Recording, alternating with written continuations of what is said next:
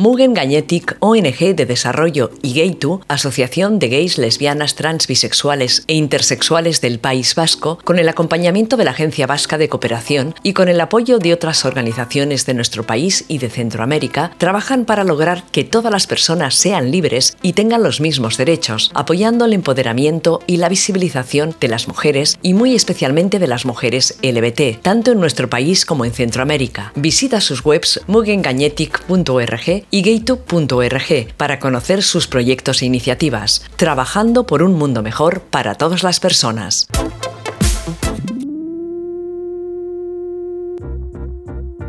Teresa Castro, qué guay, qué bien saludarte de nuevo desde aquí, desde Inau Radio, porque no hablábamos desde que, desde que grabamos el programa ese conjunto con todas, ¿no? Sí, eso es. Eh, vamos, que nos tenemos que decir feliz año. Eso, feliz año.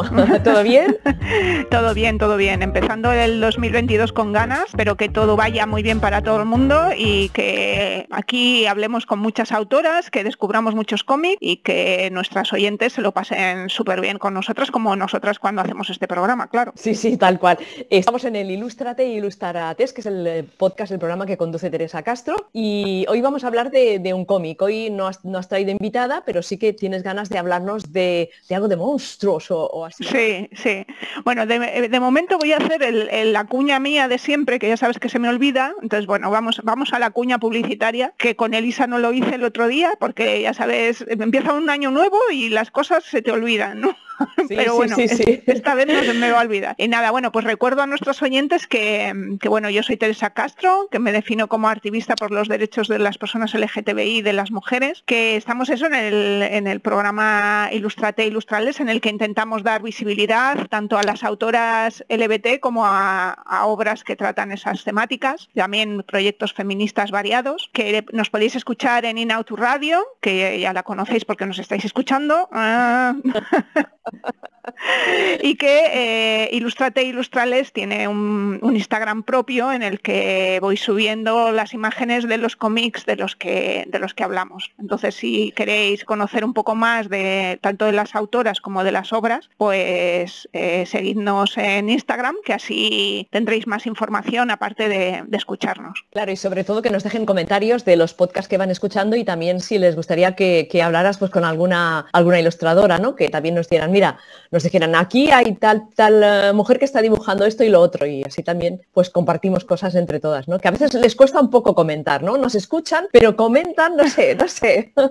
sí, sí, lo, de los comentarios está complicado, pero sí, estaría muy bien porque al final nos nutrimos de contactos, ¿no? Y al final eh, está muy bien que conozcamos lo que otras conocen. Yo aquí muestro lo que yo conozco, pero sí me encanta cuando alguien me dice y, y podemos conocer cosas nuevas que nos enriquezcan, o sea que sí, que sí, que comenten. Si te parece, entramos ya al, Ahora ya que hemos hecho la publicidad. Ahora entramos en materia. Los monstruos, se llama, se llama, lo que más me gusta son los monstruos. Exactamente. Pues nada, mira, eh, antes de hablar de la obra, eh, me parece súper interesante hablar de la autora, porque es la típica historia de autosuperación que crees que que, es un montaje publicitario para vender el cómic, porque es que no, es, es de no creer lo que le pasó a esta señora, porque ya es una señora, eh, acabo de hacer cuentas y ahora mismo tiene 60 años. O sea que quiero decir que también nos demuestra que eh, las mujeres de edad podemos hacer cosas. Me incluyo en ese,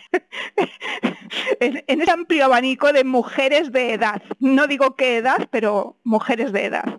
Entonces, bueno, eh, la autora de, Lo que más me gustan son los monstruos es Emil Ferris, que nació en, en Chicago en 1962. Por eso cumplirá 60 años en este 22.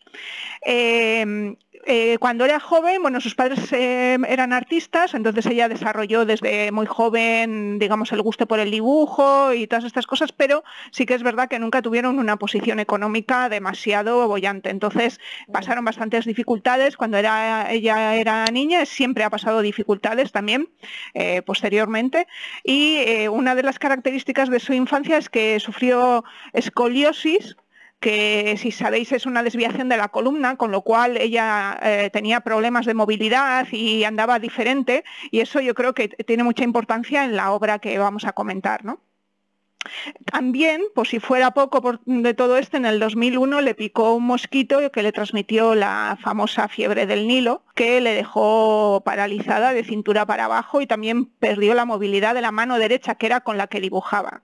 Esta mujer eh, ha sido eh, ilustradora freelance y ha trabajado, por ejemplo, en diseño de juguetes para McDonald's. Los primeros, los juguetitos estos de los, de los, ¿cómo se llaman? Los, los packs estos de los niños. Pues el Happy, Happy Meal, ¿no? Es el Happy Meal, pues, pues ella ha trabajado para McDonald's, aparte para otras muchas mm, eh, empresas, pero bueno, siempre, pues eso, freelance y un poco precariamente, ¿no? Eh, entonces, bueno, cuando lo de la fiebre del Nilo, pues bueno, claro, eso fue un palo, se quedó en silla de ruedas, pero aún y todo eh, decidió apuntarse a la Escuela de Arte de Chicago y allí fue donde empezó a gestar eh, lo que más me gustan son los monstruos. y tenemos que, me, gustaría comentar que ella tuvo que empezar a reaprender cómo dibujar, porque lo dibujó con la mano derecha, que era precisamente con la que, la que había perdido la movilidad. Entonces, bueno, pues o sea, desde luego es una historia impresionantemente. Sí, sí, tiene, tiene una, biografía bastante, bastante dura, ¿eh? porque, bueno, porque me has ido contando y también lo que he ido yo eh, mirando por ahí, eh, pero no solo la autora tuvo muchas dificultades en su vida, sino que la obra en sí mismo, ¿no? Eh, tuvo que sobreponerse a muchas dificultades. Sí, sí, pues si fuera poco, o sea, es que es como, de verdad. O sea, esto te lo cuentan en una película y dices, qué mentira todo, ¿no? O sea, todo, súper mentira. Bueno, pues la cuestión es que cómic en sí mismo, en principio, eh, según ella declaró en una entrevista, iba a ser una obra de teatro. No sé por qué, pero ella como que su idea era más una obra de teatro. Eh, la primera idea que le llegó fue eh, una especie de mujer trans estilo Frankenstein, hecha con diferentes partes, que cuidaba a una niña lobo latina. Eh, y con esa esa premisa, primera premisa, pues empezó a, pergueñar lo que es lo que más me gustan son los monstruos. Gracias a nosotros, bueno, gracias al cielo no fue una obra de teatro, sino que ha terminado siendo un cómic. Pero cuando ya de ella tenía decidido que, iba a dibujar un cómic y supongo que empezó a mandar el proyecto a las editoriales, pues le rechazaron nada más y nada menos que 48 editoriales. Así que bueno, esto nos dice también, aparte de que las mujeres mayores podemos hacer cosas, que tampoco nos tenemos que dejar eh, vencer por las dificultades, porque 48 rechazos, 48 rechazos son muchos rechazos. Pero bueno. Fue insistiendo, ¿no? Ella fue insistiendo. Y nada, finalmente, pues sí que hubo una editorial que se llama The Other Press que decidió publicar la obra. Pero ¿Qué pasó?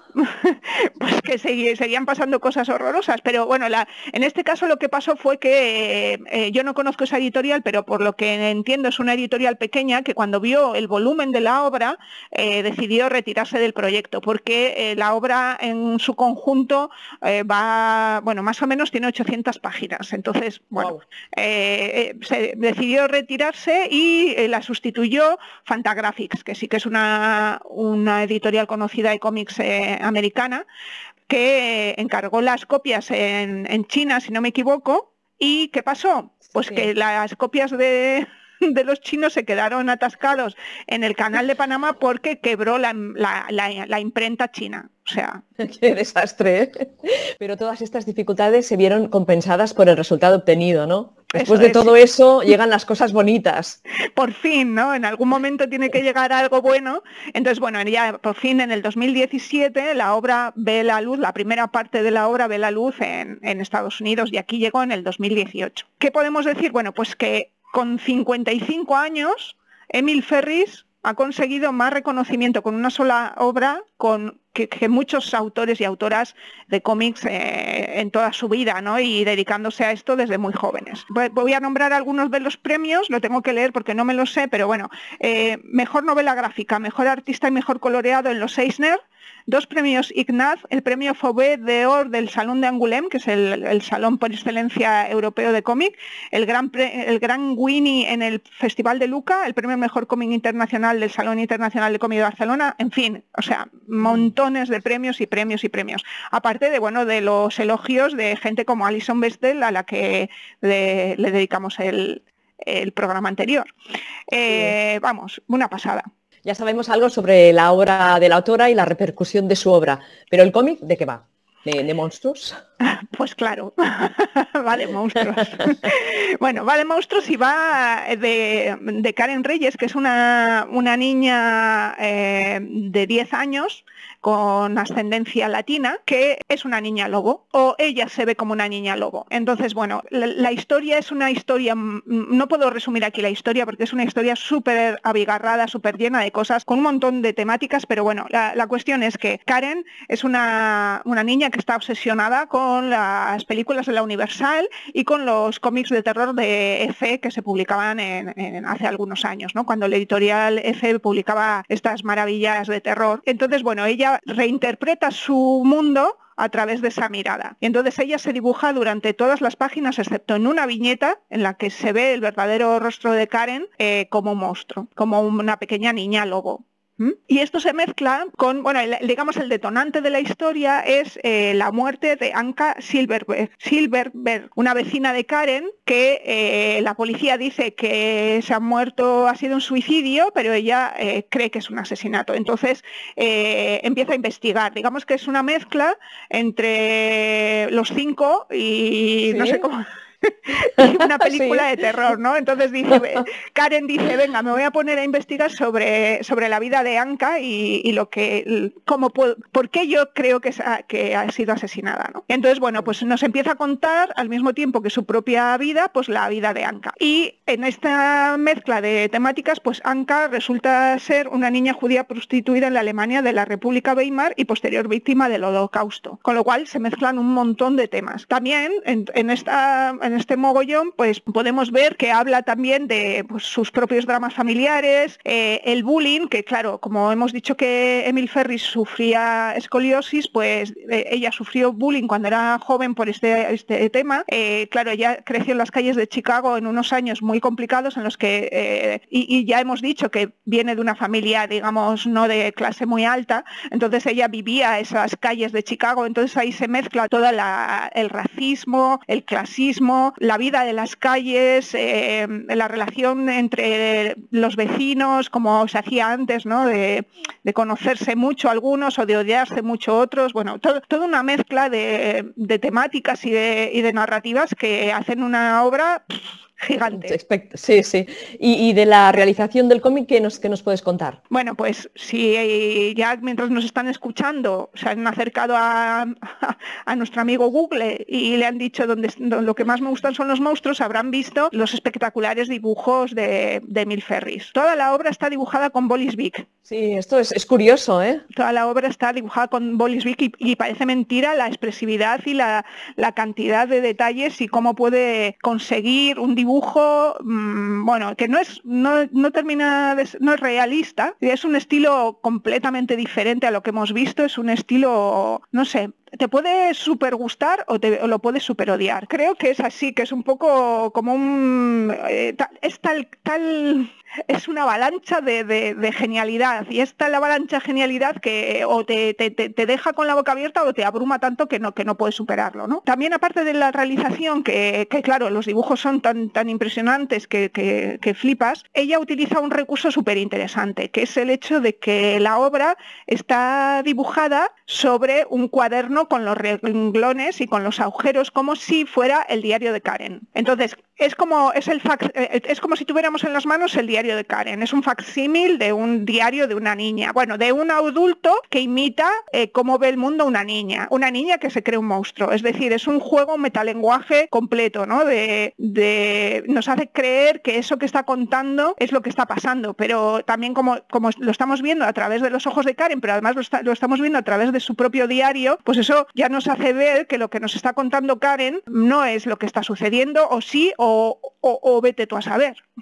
¿No? Sí, sí, sí, sí, interesantísimo, wow, wow, wow. Pero bueno, una de las cosas que podemos contar sobre lo que más me gustan son los monstruos es que eh, se parece más a un álbum ilustrado que a un cómic. Es decir, eh, utiliza la página en un conjunto en el que hay mucho texto eh, utiliza mucho texto de apoyo porque es verdad que nos está contando cosas muy complicadas y por otra parte el dibujo eh, mm, acapara casi la totalidad de las páginas en la mayoría de las páginas, pero sí que es verdad que intenta cambiar de vez en cuando eh, la manera de dibujar. Hay veces que dibuja con un detalle impresionante, y otras veces sí que parecen los apuntes de Karen mientras está escondida eh, viendo lo que pasa alrededor, ¿no? Eh, eso, eso, o sea, hay un montón de hallazgos súper interesantes, pero sí que es verdad que tanto texto y un dibujo tan potente hace que la, narración, o sea, la lectura no, no, sea demasiado fluida. Es un cómic que a mí me costó, me costó leer. No es algo que digas, ah, qué guay, me paso páginas y páginas. No, no, no, no, porque el dibujo te exige mirar y el texto te exige leer y, la composición de página te, exige prestar atención. No, no es fácil porque está muy mezclado todo. ¿Y, a nosotros por qué nos interesa este cómic? Bueno, pues, pues nos interesa porque Karen, aparte de ser un monstruo, pues es lesbiana. Y no quiere decir que las lesbianas seamos monstruos, ¿no? No, pero es curioso esa utilización de, digamos, del arquetipo de los monstruos para definir eh, a los personajes LGTB de la, de la obra, ¿no? En este caso, Karen, además es muy, muy gracioso porque ya he dicho que solo hay una viñeta en la que se le, se le ve realmente y es cuando su hermano le obliga a mirarse al espejo y es como, eh, esa, esa, es una de las de los momentos más terribles de la, de la novela porque es como, como si lo hubieran sacado del armario. Yo sentí eso, ¿no? Que no tiene nada que ver, ¿eh? Pero sí que la, la sensación era esa. ¿Por qué sabemos que Karen es lesbiana? Tiene una, eh, porque Karen tiene una relación especial con su amiga Missy, en la que en algún momento exploran su sexualidad y bueno, pues Karen está bastante obsesionada con Missy. Eh, pero ¿qué ocurre? Pues que sus acercamientos sexuales se ven interrumpidos por la familia de Missy, que además eh, nos deja entrever también todo lo que hemos comentado antes del clasismo, el racismo, que, digamos son unas de las bases en las que, de las que habla lo que más me gustan son los monstruos. Y la familia de Missy alude a los orígenes mexicanos de la familia de Karen para eh, culpar de la desviación de Karen. ¿no? O sea, eso ya nos da una idea de, de toda la amalgama de, situaciones que, nos está presentando. ¿no? Y mm, además, el amigo más cercano eh, de Karen que se llama Franklin. Mm, es un trasunto de Frankenstein y es también eh, el otro de los personajes LGTB. Entonces utiliza estos arquetipos monstruosos para explicar cómo les veía el resto de la sociedad, ¿no? Entiendo yo. Otra de las cosas importantes es que nos cuenta eh, también todo el tema del racismo eh, que hemos hablado antes, que todo está, está ligado ¿no? entre sí. Entonces, eh, a Franklin, que es un, niño negro, pero que lo dibuja como Frankenstein y que es un niño pobre, cuando se muere Martin Luther King, uno de, otro de los negros del barrio le dice que él no puede llorar por, por King porque es un desprestigio para su raza, ¿no? O sea, mezclamos ahí, bueno, mezcla, eh, digamos, todas las, eh, lo que puede tener una persona sobre, sobre sí misma de, de pues eso, el, discriminación por raza, por orientación afectivo-sexual, por ser pobre, etcétera, etcétera. Entonces nos, recomiendas que nos acerquemos a leerlo. Pues sí, lo que pasa que sí que os diría a todas, y a ti incluida Ana, que no, no es la primera obra que yo, que yo os daría para leer a alguien que no haya leído cómics, pues porque, por lo que hemos comentado, ¿no? Es una obra, es una obra maravillosa, pero es una obra complicada, es una obra densa, es una obra que te puede aplastar, que, que tiene 400 páginas. Sí, sí, o sea, tienes, sí, sí, tienes que tener tiempo y ponerte cómoda y sentarte a leer unas, unas cuantas horas, ¿no? Porque 400 páginas y como tú has contado, que hay que parar mucha atención con el texto y con los dibujos, no se lee en un, en un par de horitas, ¿no? Sí, no, hay que, hay que dedicarle mucho tiempo, eh, no es una obra que se lea rápido, ya lo he dicho, y bueno, creo que la tenéis que conocer y creo que tenéis que leerla. Eh, seguramente hay otros cómics que os llamen más la atención o, o os parezcan más accesibles, y sí que es verdad. Eh, no es tremendamente accesible, pero también nos puedo contar pues que todos esos premios no son por, cualquier cosa, evidentemente, o sea, los premios están porque, porque lo merece, ¿no? Pero una cosa, creo que no, es, no acaba en, 400 páginas, sino que hay una, como una segunda parte en inglés, ¿no? Que aún aquí no, no, no está. Sí, eh, justo, bueno, le pasó, como ya sabemos que la vida de Mil Ferris no es maravillosa, pues cuando estaba, cuando estaba dibujando la segunda parte, que sí, es una obra, como he dicho al principio, de prácticamente 800 páginas, que la, han editado en dos partes. La segunda parte ya está... está bien, gracias. Menos mal, ¿no? Porque si no, en la cama no puedes leerlo, es como ¡pop! se te cae encima de la cara. Claro. Eh, la segunda parte ya está publicada en, en Estados Unidos pero resulta que cuando ella estaba dibujando esta segunda parte, pues se le estropeó el ordenador y como siempre ha tenido muchos problemas, eh, claro, todavía la primera parte no había tenido la repercusión que, tenía, es decir, no, ella ha seguido trabajando durante todo este tiempo, mientras se ha publicado la, primera parte estaría eh, todavía con la segunda. Entonces, porque en realidad ella tenía un concepto de una obra total, pero claro, una obra total de 800 páginas es imposible, no sé si me entendéis. Entonces, ¿qué pasa? Pues que cuando ella estaba ahí dibujando, se le estropeó el ordenador. Y eh, no se le ocurrió otra manera de conseguir pasta porque no tenía que mm, decir, eh, abrir en internet una opción de que si le daban una, una, donación, dibujaba a las personas dentro de la obra. Porque si, si habéis visto alguna de las páginas de mm, lo que más me gustan son los monstruos, los rostros son súper, no digamos realistas, porque no son realistas, pero sabemos que hay una persona real detrás, ¿no? Sí, sí, eso, es lo, eso también lo he leído por ahí y qué bien que me lo estés explicando ahora, pero que iba, te lo iba a preguntar. Claro, Qué curioso, sí, sí. en esta segunda parte hay un montón de gente que ha puesto dinero para que Emil Ferris arreglara su ordenador y son personas reales. Y lo que le ha costado un montón, porque claro, no es lo mismo, me voy a inventar un personaje que dibujar la cara de alguien que te manda su foto, ¿no? Entonces, bueno, pues, pues para que veamos. Y bueno, ella también dice que en la primera parte los rostros que aparecen son de personas de, de fotos de sus padres y gente que estaba por allí. O sea, que sí que es gente real del Chicago de la época, ¿no? Porque su padre le gustaba mucho dibujar mientras estaban, pues eso, pues en una cafetería, en eh, tal, y entonces debe de tener muchos dibujos de su padre, incluso de ella, que supongo que dibujaría en esos contextos también, y eso sería la base de, lo que vemos ahora en lo que más me gustan son los monstruos. Y bueno, lo más importante también, que aparte de que Karen es lesbiana, pues que os comento que Emil Ferris ahora mismo se define como bisexual, eh, aunque sí que en anteriores ocasiones se ha definido como lesbiana. Entonces, bueno, pues mm, lógicamente todos estos temas que trata en donde eh, lo que más me gustan son los monstruos, pues evidentemente vemos ese pozo de de bueno de bollerío y de haber sufrido bastante, ¿no? Pues nada, un, un cómic muy interesante, muy largo también, pero que animamos a nuestros oyentes que, que lo lean cuando tengan un tiempo y que nos lo comenten también a ver qué les ha parecido. Sí, eh, también quería destacar que tiene un montón de influencias, eh, ya os he dicho que Karen está obsesionada con los monstruos, pero aparte de eso tiene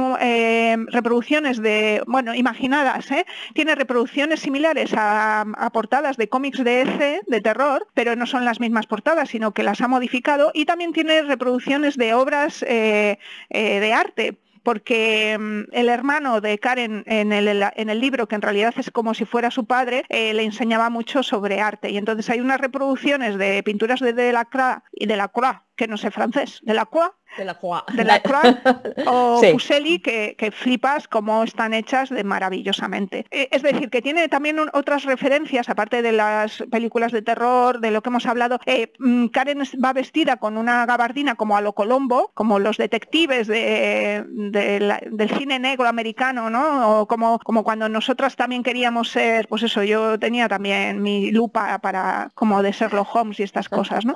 Bueno, pues digamos que aparte de estas referencias muy populares, tiene otras referencias sobre arte que nos pueden, o sea, que tienes que buscarlas también en las páginas y te puedes quedar flipada con, la obra de, Ferris. Pues vamos a fliparnos tú con esta novela, con esta novela gráfica. Sí, yo creo que os va a gustar, ¿eh? Y bueno, solo que veáis los dibujos ya vais a ver lo que, lo que os estoy contando. Y, además Karen se hace querer al final, ¿no? Eh, lo mismo que os he dicho que cuesta leer, que no es súper fácil, claro, todo lo que intuimos de Karen es muy, muy tierno. Pues bueno, una excelente lectura que nos has recomendado como siempre desde el Ilustrate Ilustrales, Teresa Castro. Nada, que nos escuchamos muy pronto y tú seguirás, supongo que entrevistando a, más artistas, ¿no? Sí, a ver, a ver si consigo, porque no sé, si en el 2022 se han puesto todas un poco perezosas.